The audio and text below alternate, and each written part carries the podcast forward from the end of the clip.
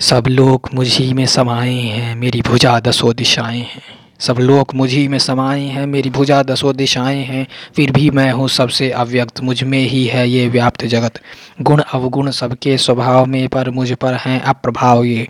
कर्म धर्म से अलग रहा हूँ, तीनों काल में सजग रहा हूँ। भोग भोग से निर्लिप्त मैं, देश दोष से सदा रिक्त मैं।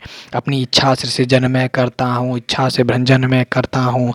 तीनों लोक में ध्यान से देखो, मैं ही एक करता हूँ।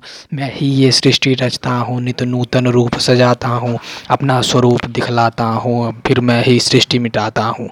मेरा कोई आदि नहीं है, मेरा कोई आदि नहीं है, अंत नहीं हो सकता है। मेरी इच्छाओं का परिणाम हो, तुम तुम्हें कष्ट नहीं हो सकता है।